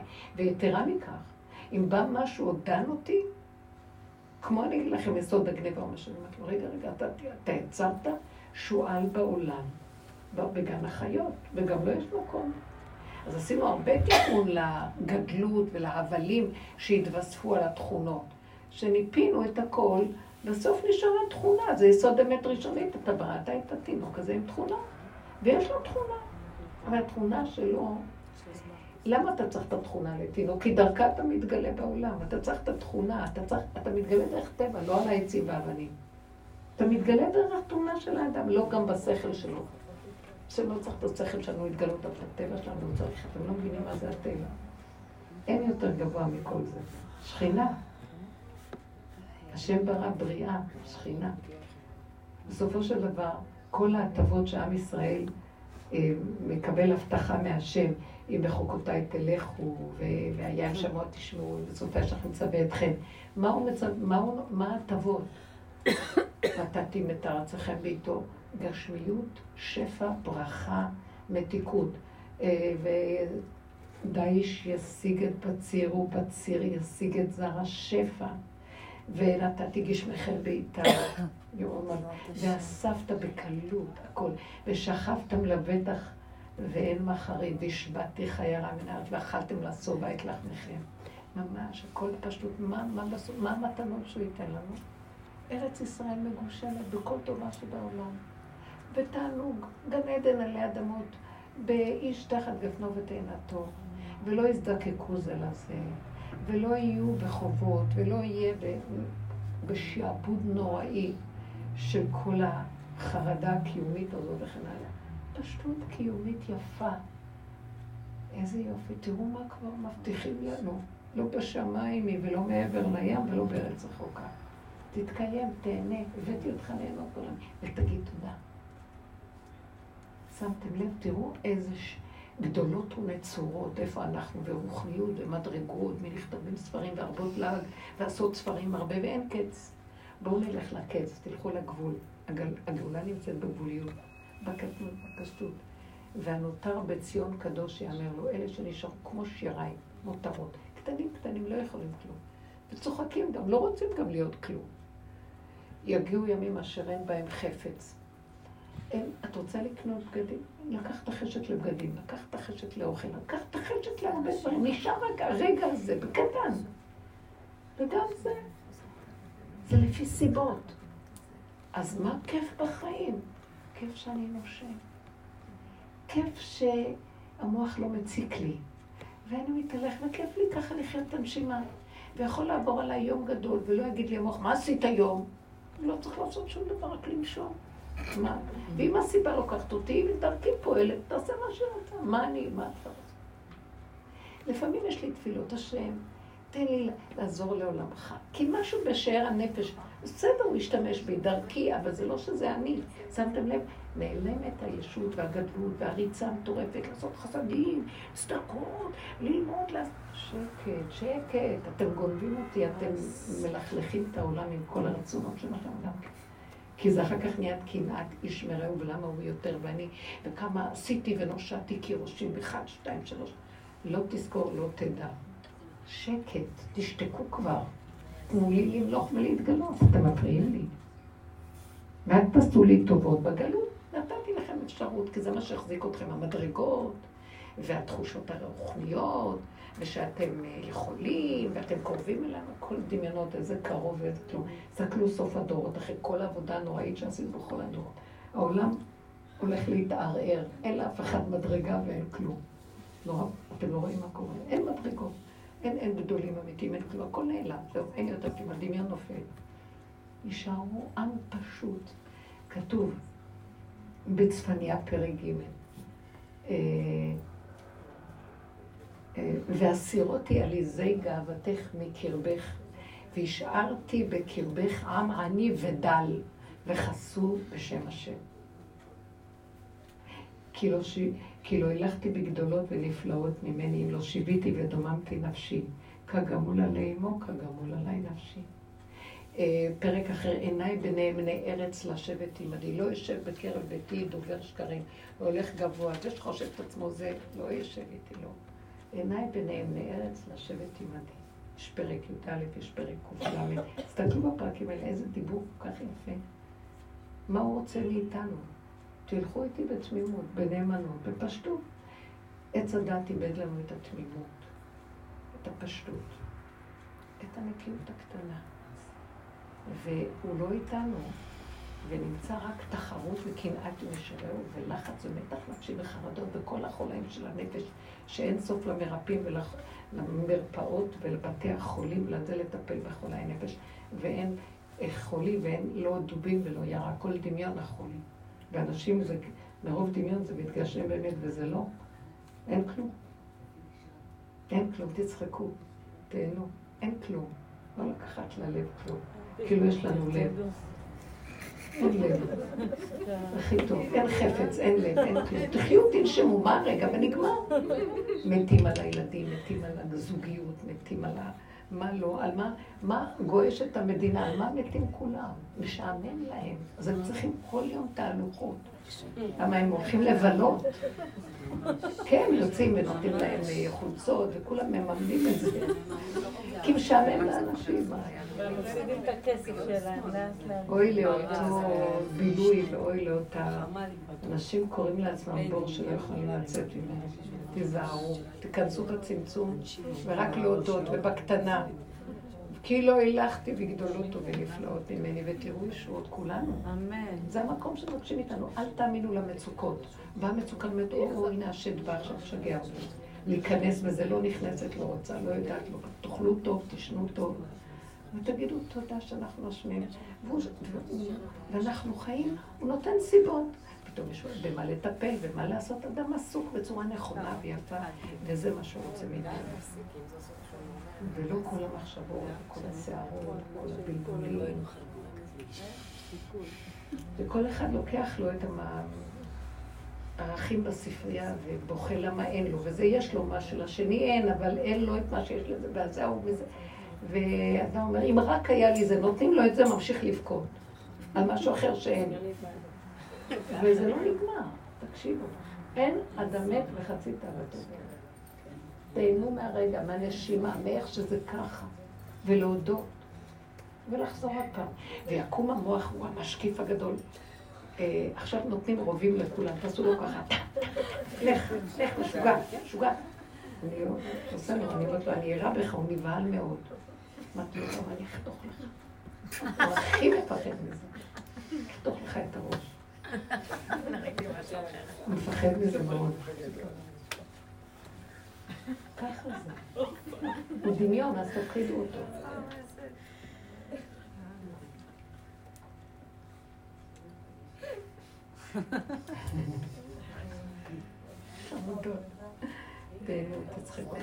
זהו, אנחנו סוף המעגל, סוף חודש אדר וסוף המעגל.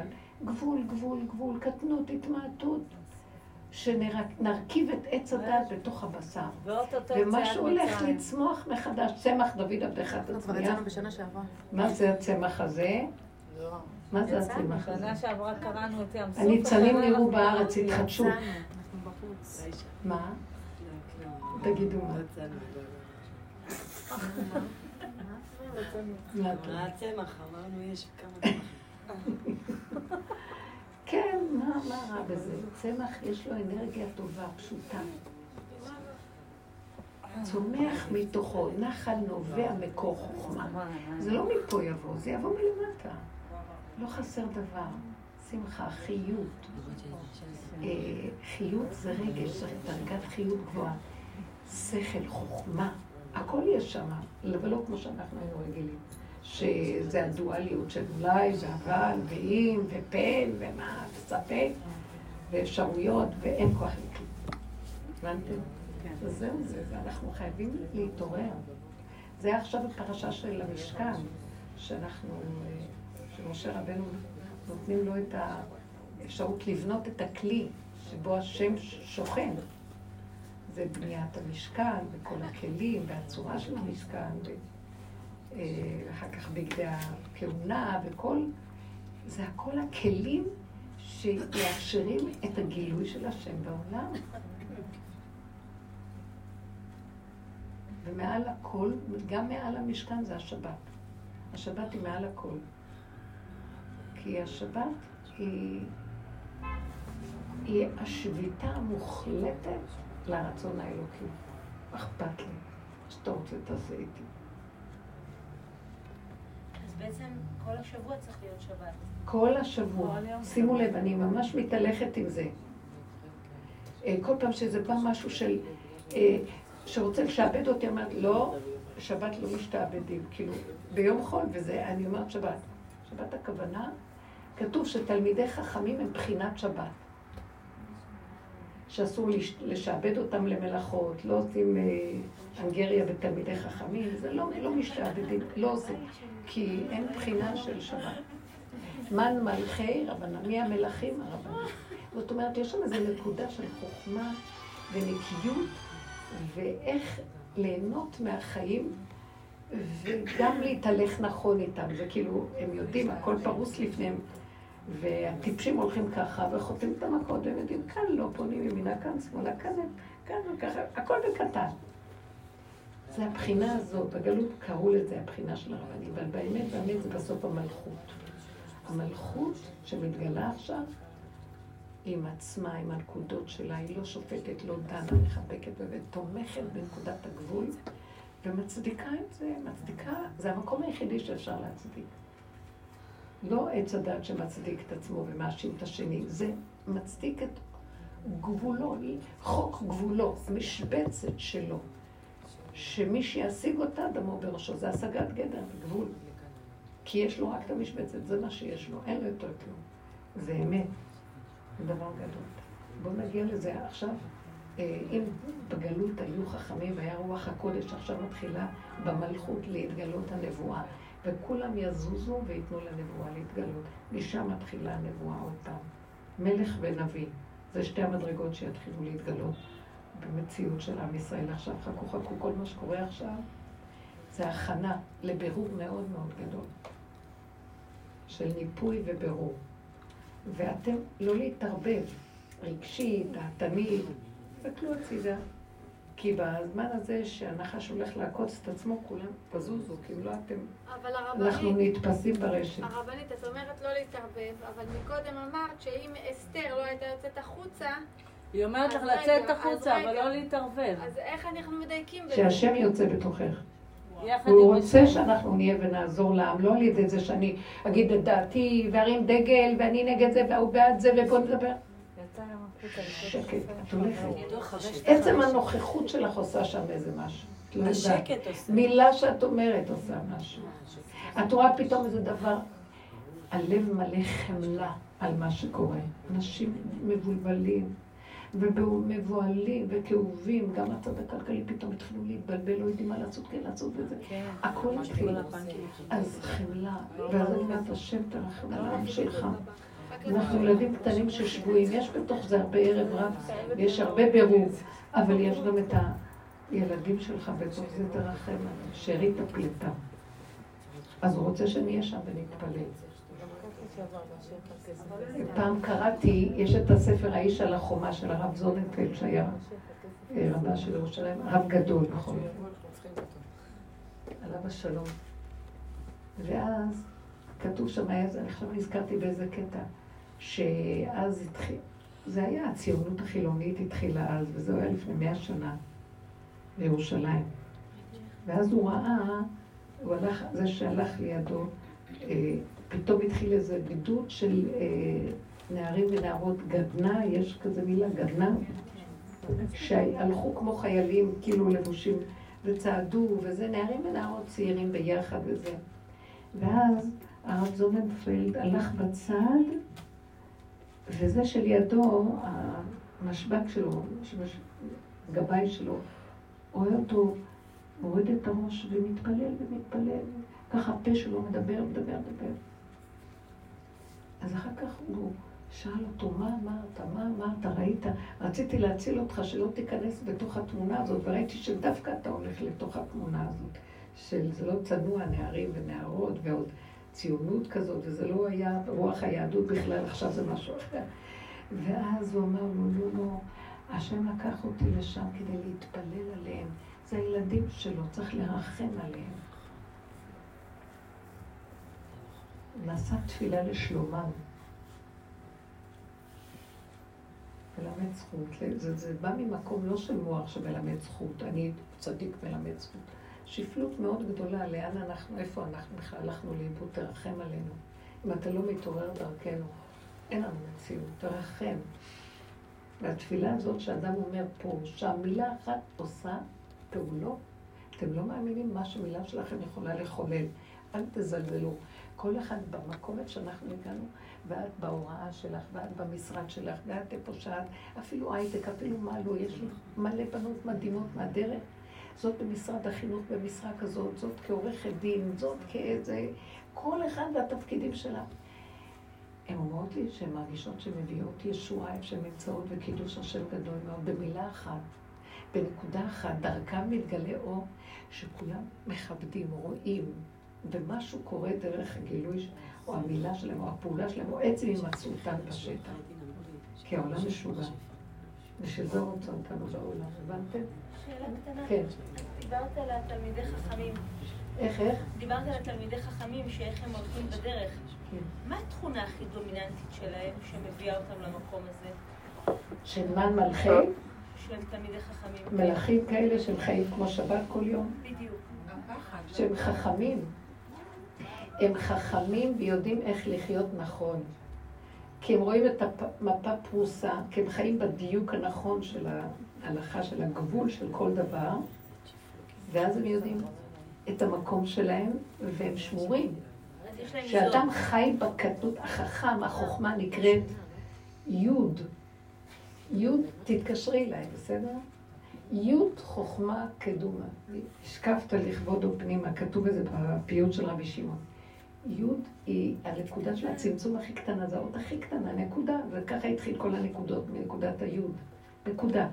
זה צמצום הכי גדול, אז החכמים הם צנועים, מוצנעים, חכמים, פנימיים, צוחקים, עושים מה שצריך.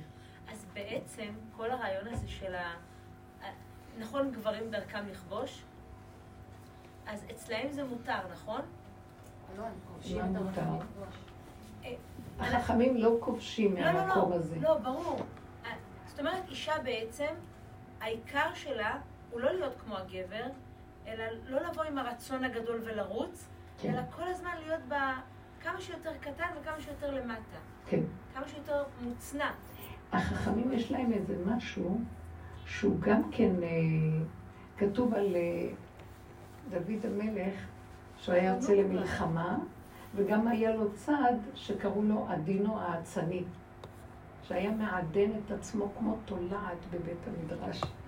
שכאילו, אתם יודעים חכמים מאוד עדינים, אבל חמשי כאלה. כן, כמו נשים גם. אבל הם הולכים אבל בהלכה ובשכל, וזה לא בדרך שלה לא... נכון, אבל יש בזה משהו גם שהוא לא בא... הם כובשים את הטבע שלנו. זה בא גם... זה לא כמו אנשים שחיים בשדה הקרב. הם יותר מודנים ויותר בעיגול של מציאות החיים. אבל גם דוד המלך, כל פעם שהיה צריך לעשות פעולה, הוא לא, הוא לא זז עד שהקדוש ברוך הוא עשה דרכו. אז אצל החכמים זה לא, זה יותר החוכמה שבתורה. במקום, אצלו זה היה אמונה, והוריד את זה לנוק ולגמרי. אצלהם זה עוד השכל, עוד אומר להם מה לעשות, שכל ישר ונכון. אצלו גם זה לא היה. ומבשרו יגש לנקודה. אז גם הם מבחינה של איזה יסוד לא כמו הזכר שנלחם, אבל הם גם, יש להם איזה זכר, יש להם את הנוקבה. אבל אצל דוד המלך היה הנוקבה של הנוקבה, זה היה חסר עונים לגמרי. גם שכל לקחו, לא לגמרי. אז אוקיי, אז אצל תלמידי חכמים יש את השכל. יש עוד את השכל, ועל זה הם סולחים. דעת התורה והשכל האלוקי. כן. ואילו אצלהם, אצל דוד גם את זה לקחו. איפה שאפשרו הוא משתמש, אבל איפה שלא. ואנוכי בער ולא ידע, בהמות הייתי. אז הוא מעל תלמידי החכמים בעצם.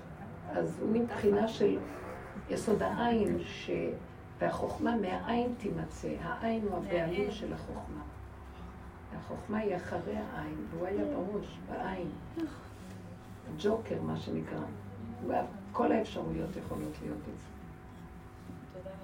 זה המלכות וזה האור החדש שהולך להתגלות. אני רציתי להגיד משהו. דיברנו הרבה, כאילו אני יודעת משהו, הבנתם? לא תתחיל מהתחלה. עד הבוקר. עד הבוקר. זה הדיבורים שעוד נשארו, כלום לא, זה מחייב. חוץ מזה, אני אומרת לכם, מה נשאר?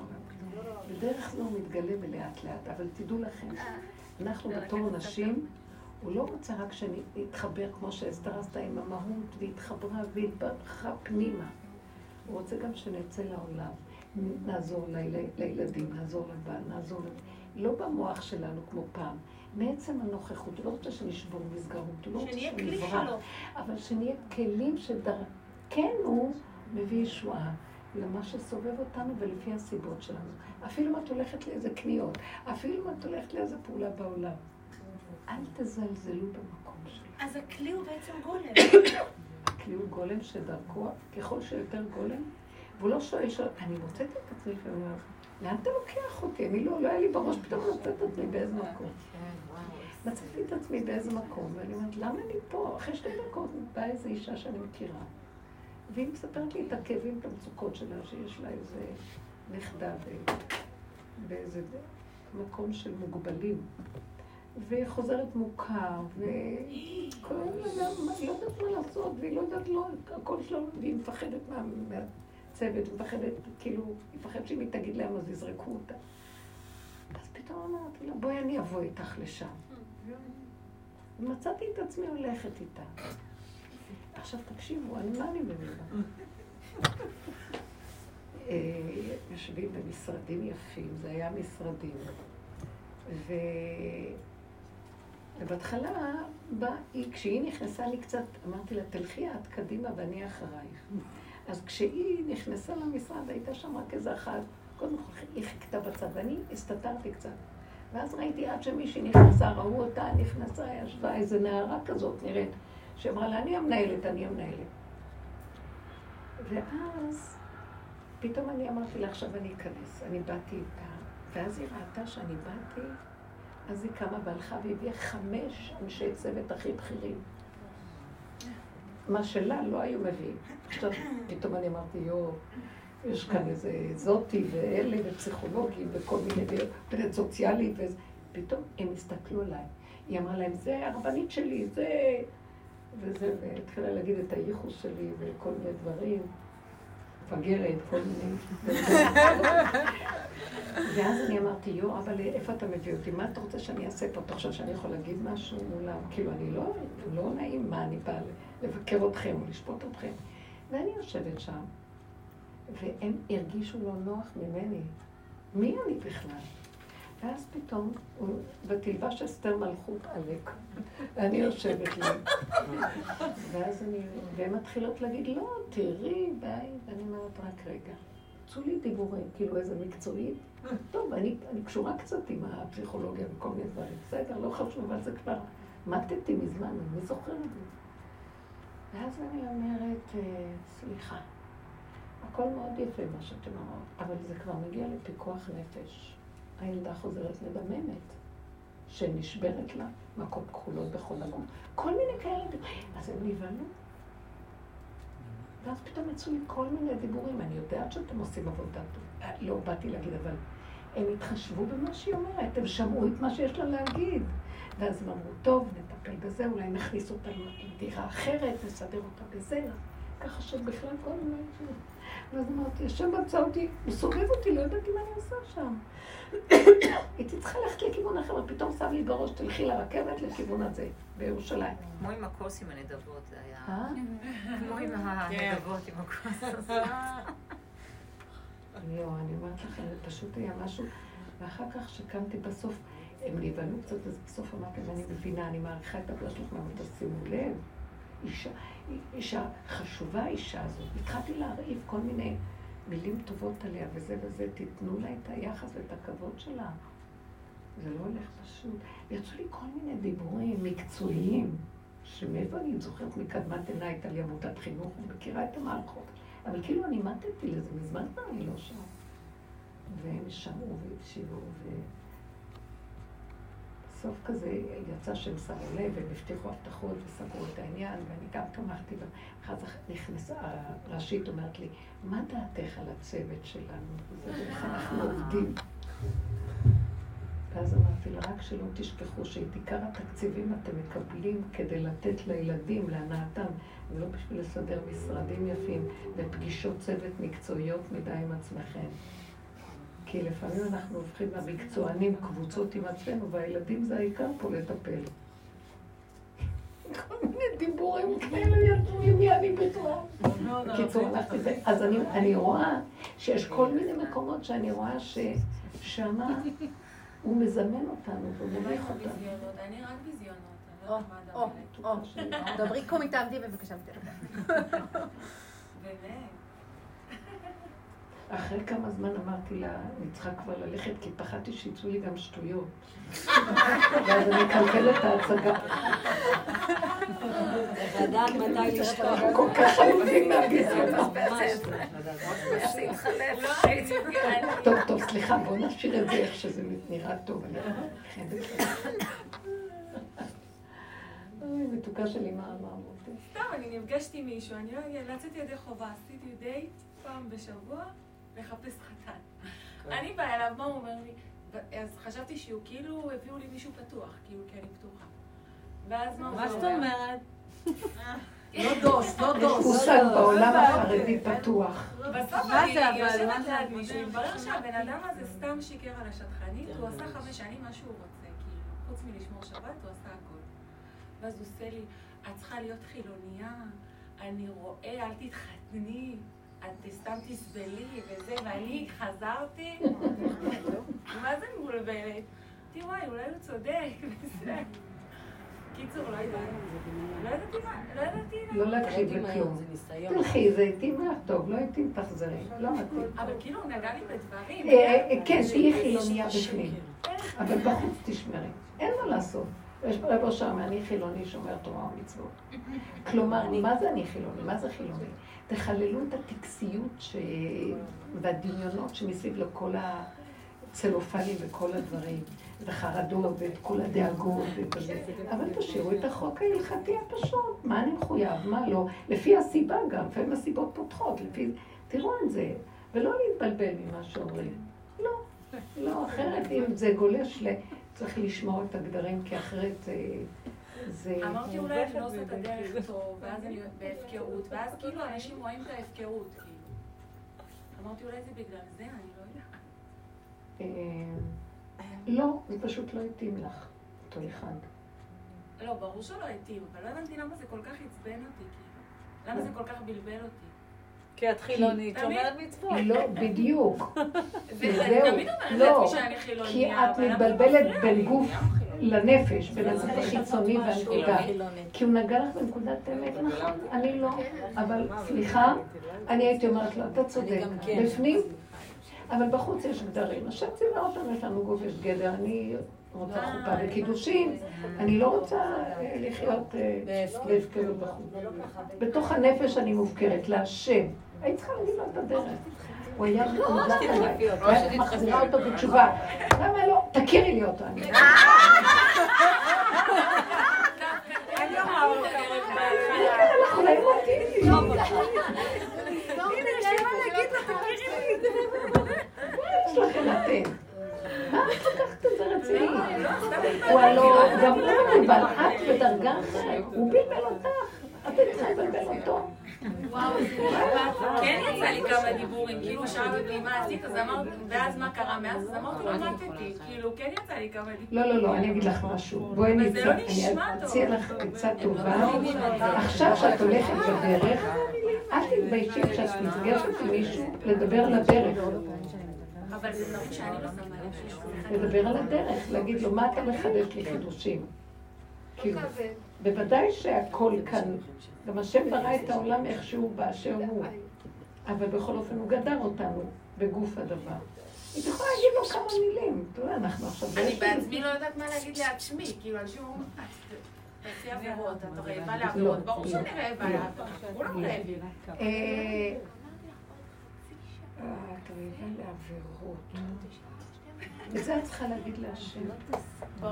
זה רק להשם. זה לא כאילו בא מישהו פתע, אז הוא צודק. זה בור בלי תחתית. צער לא נורמלי. זה מעניין שלא נבא לעבירה, זה אותו דבר. זה דמיונות. אחרי החתונה עם חופה וקידושים מתעוררים ואומרים, זה היה דמיון. כל שכן בלי. לא, אני יודעת שאת צודקת. השאלה היא למה אני מרגישה שכאילו רואים את זה מבחוץ. אני אומרת, אולי אני עושה משהו לא טוב.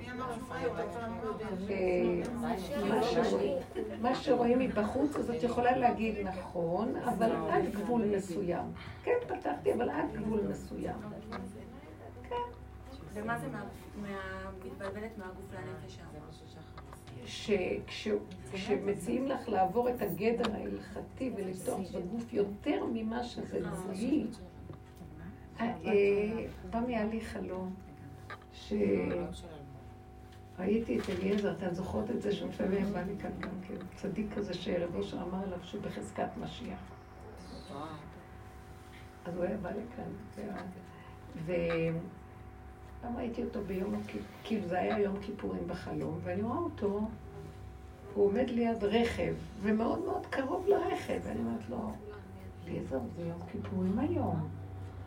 אז הוא אומר לי, אני לא בעבירה, אני על יד העבירה. כי השם לא נמצא במרחק הזה, ואנחנו ברחנו מדי רחוק, אז אין לנו קשר איתו. הוא ככה. הכל כזה בקו האמצע. את יודעת מתי זה הרגע? לא, הרגע, הרגע, הרגע, מתחדשים בהווה כל רגע. שם ההוויה נמצאת, ואז אדם לא צריך... אנחנו בגלות מבוהלים, אי אפשר לנו להיות. הפחד בלילות מאומות העולם והגלויות, אבל אחר כך שאנחנו עוזרים בדרך הזאת, רוצה אותנו עודד וקרוב מאוד לנקודה של אמצע, שזה לא ברור מה כן, מה לא, אבל בכל אופן יש לנו איזה גדע, לא יותר מדי צ'יטקות וגם לא יותר מדי הפקרות, זה נקודת האמצע. ואת נמצאת שם. עכשיו הוא בא ומערער לך את זה, אומר לך, לא, את כבר שם, אז עוד קצת ונגמר הסיפור. לא. בנחש. בדיוק. אבל לא לגעת. בדיוק. הוסיף כאילו טיפה, לא, אני שם. ואז תגידי לה, תגידי לו, תגידי, את יכולה לשתף אותו. זו אמת מה. אגב. תגיד לו, רק ככה אני בקשר עם השם, הוא שומר עליי. אני מזהה את זה. מה אתה חושב, שאני הפקר? אני של השם הפקר. אני איתו ב... אצלו אני נמצאת, אתם לא מבינים, זה מהלך מדהים. זה החיות האלוקית שיש לנו בדרך הזאת. מה, עוד פעם מחווה אותם לכל הצדקות? או שבסוף מתיישבים לכם על ההפקרות חלילה. לא זה ולא זה, זה קו מאוד דק ויפה וחכם ודופק, זה מה שאומרת לך, החכמים הולכים ככה. אני מזהה אצלו, אצל הבחור הזה, את נקודת החזירות. אני לא צוחקת, אני מאוד רצינית. אצל מי? אצל הבחור. הבחור החמוד הזה, הוא חזרזיר לא קטן, ובכלל אסור... את צודקת? אסור להסתכל על חזרזירים ולייחס להם חשיבות בכלל. אז הוא לא סיבה. לא כל מי שעובר לידי הוא סיבה. אסור להתבל. תחזקי את הנקודת הפנים שלך, וכשאת נפגשת וחפשי, איפה שיש נקודת אמת תודי, אבל האמת היא נקודה פנימית, את לא חצי אותה החוצה. היא נקודה מוסתרת, היא פנימית, והיא כל רגע מתחדשת. אז הוא אמר איזה נקודה שיש בזה, אבל תגיד לו, אל תטעה בי. והמון דבר, אתם יודעים שיש גל כזה של כל מיני אנשים, שאת מסתכלת ואת אומרת, מה? זאת אומרת, אל תטעה בי, אני מאוד טוב, אני צדיק, ואני מאוד אוהבת את העולם. האנשים הם פשוטים, הם טובים. יש משהו טוב, אמיתי, והם באמת שומרים, והם נמצאים רק בלי הגינונים והטקסיות וכל מיני דברים. ושם זה בסדר, זה עידן חדש. אני לא נראית. וביזמתי, את שייכת לזה, את מתבזלת. את צריכה לחזק את המקום הזה, ומשם היא צריכה להגיד לו. וואי, נחמד? מצחן בלייך, הקש אני סבבה. לא, לא הייתי עסוקה בו, הייתי מבולבלת, לא הבאתי למה, למה מבולבלת. כי לא הלכת, את משחקת, מה שקורה הוא ככה. תשמעי, אני בעולם, כן, אני באמת... מה שקורה הוא ככה. אז זה עוד לא התיישב בליבך שאת זן חדש, שהזן החדש, כן, עדיין גם השם בגן עדן שם את חווה ואדם ורצה שהם התחתנו, לפני החטא. אז הזן החדש הוא עם האמת, וגם צריך שיהיה לו בן זוג ולהתחתן. אבל מתוך נקודת האמת. אז את עוד כאילו אומרת, האמת היא שלי בפנים, ובחוץ אני עוד אשחק אותה עולם. תתחילי להתקרב שבחוץ שלא יהיה מרחקים גדולים, כי זה מה שמביא בלבול. אני רוצה להתחתן, ואז את הולכת עם הדפוס הדוסי במחשבה שלך, ואיך שהיו בבית יעקב עושים פגישות, ואיך זה ואיך פה ואיך שם, ומצד שני בפנים את כבר מפורקת מהרבה דברים. הבלבול בין שניהם יוצר לך את המקום הזה. אז הוא פשוט החזיר אותך למקום, נכון? לא, תשמע, יש לי מה להגיד לך. יש אמת בדבריך, אבל זו אמת פרטית שלי ביני לבין בוראי. היא שמורה וגדורה בחוץ. אל תתבלבל. זה לא רק זה, אל תתבלבל. תעיז! יש... חיילי, הבת של בבושר, פעם הייתה שם בחצר, ועבר שם איזה מישהו שככה ניסה להתחיל איתה. החצר זאת מלאה כל מיני אנשים. והיא, מה היא? כולה בדרך... אני אגיד לכם, בחצר הזה הייתה כזאת אמת גדולה, שגם אם אותו אחד יתחיל להגיד לה פה מילה, שם מילה, לא מתרגשים מכלום כבר. אבל ההוא כנראה הסתכלה עליו לרגע ואמרה לי, כמה היא ככה, הוא כנראה קצת חיזר אחרי משהו. והיא הסתכלה עליו ואומרת לו, תקשיב, אני מזהה איפה אתה בא, אני אחתוך לך אם אתה מתעצה. ככה, לך מפה. והיא בעצמה יש לה... צוחקת על הכל, ביטויים, היא, היא לא מתבלבלת מכלום, אבל ראיתי איך יצא ממנה, אני קולטת את הנחה שלך עליי, מה אתה חושב? הם כל כך היו דקים בנקודת האמת, והם קלטו את המחשבות והכוונות של בני אדם, אבל עם כל זה הם היו פתוחים. את לא מבינה שזה לא סותר? כן, כן, כי אני פתוחה לרגע, אבל אם אני רואה שאתה עובר את הגדר שלך באיזה מקום, ואתה חושב שאני, אתה קורא אותי לא נכון, אני אראה לך. אני של השם. נסה להיז. זה המקום הזה. אין חזק יותר מזה. שום חוק שבתורה לא יהיה חזק ממה שהבן אדם בעצמה, אישה בעצמה אומרת, תנסה, נראה אותך מה זה. למה כל אלה קוראים להם ואומרים, הוא ניסה והרב הזה נגע בי והוא, כל השטויות האלה, כי הן מאפשרות את זה, כי הן לא ברורות עם עצמם. אחת שחי עם נקודת האמת, אפילו אם היא פתוחה בלבב, היא צוחקת עם זה, היא יודעת איפה הנקודה. זה הרב. אנחנו לא פריירים. תודה רבה לכם. הרבנית נהניתי מכל הפנייה. איזה כיף לראות אותה. איך את מחייבת? אני אהבת אותה. תודה רבה.